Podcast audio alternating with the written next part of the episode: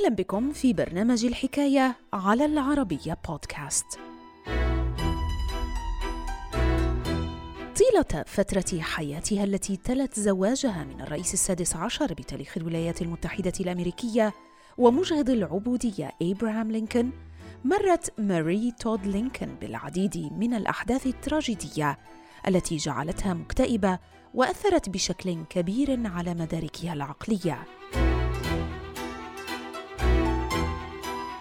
تفاصيل الحكاية. في مقال للكاتب طه عبد الناصر رمضان بعنوان وفيات واغتيال. هكذا عانت سيدة أمريكا الأولى من الاكتئاب.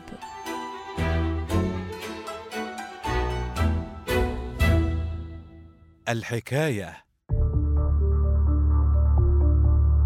في يوم السادس عشر من تموز يوليو عام 1882 فارقت ماري تود لينكولن زوجة الرئيس السابق إبراهام لينكولن الحياة في ظروف صعبة عن عمر ناهز 62 عاما. وطيلة فترة حياتها التي تلت زواجها من الرئيس السادس عشر بتاريخ الولايات المتحدة الأمريكية ومجهض العبودية مرت ماري تود لينكولن بالعديد من الأحداث التراجيدية التي جعلتها مكتئبة وأثرت بشكل كبير على مداركها العقلية حيث فقدت الاخيره العديد من أفراد عائلتها التي تعلقت بهم بشدة وكانت حاضرة على حادثة اغتيال زوجها بمسرح فورد على يد جون ويلكس بوث. ومنذ منتصف القرن التاسع عشر عاشت ماري تود لينكولن بعد مضي ثمان سنوات فقط على زواجها على وقع أولى أزماتها حيث فارق يوم الأول من شباط فبراير 1850 ابنها إدوارد بيكر لينكولن الحياة وهو في سن الثالثة بسبب إصابته بمرض السل حسب أطباء تلك الفترة. ومع وفاته ترك إدوارد بيكر لينكولن حزنا شديدا لدى والدته التي سرعان ما ظهرت عليها علامات الاكتئاب.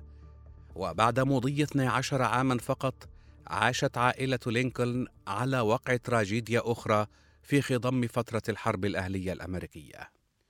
ففي العشرين من شباط فبراير 1862 ودع إبراهام وماري لينكولن ابنهما الثالث ويليام والاس لينكولن الذي فارق الحياة في ظروف صعبة عن عمر ناهز أحد عشر عاما فقط عقب معاناة شديدة مع مرض حمى تيفوئيد.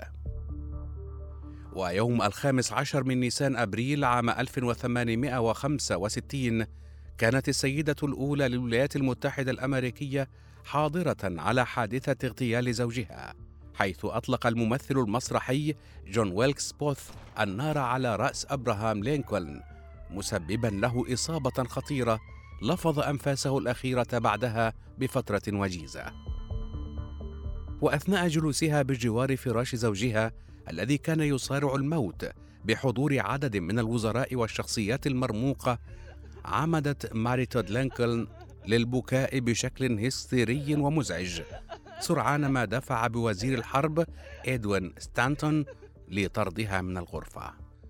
وخلال الأيام القليلة التي تلت وفاة زوجها إبراهام كانت ملامح الوحدة والحزن واضحة على ماري تود التي وصف الحاضرون حينها بالبيت الأبيض مظهرها بالموحش. فضلا عن ذلك رجح الأطباء النفسيون المعاصرون حسب وصف ملامحها حينها إمكانية إصابتها باضطراب ثنائي القطب عقب وفاة زوجها.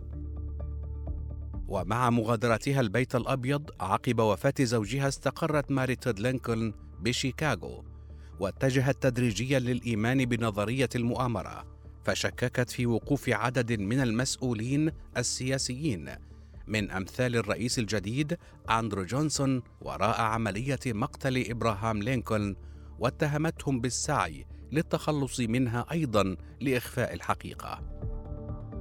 من جهة ثانية حصلت ماري تود لينكولن على تعويض ومعاش سنوي بلغت قيمته حوالي ثلاثة آلاف دولار عقب وفاة زوجها إلا أن ذلك لم يكن كافيا لسداد ديونها وتغطية نفقاتها الكثيرة وأمام هذا الوضع حاولت الأخيرة بيع عدد من ثيابها الفاخرة بالمزادات قبل أن تتحول لأضحوكة لدى كثير من الأمريكيين الذين سخروا من تصرفاتها الغريبة.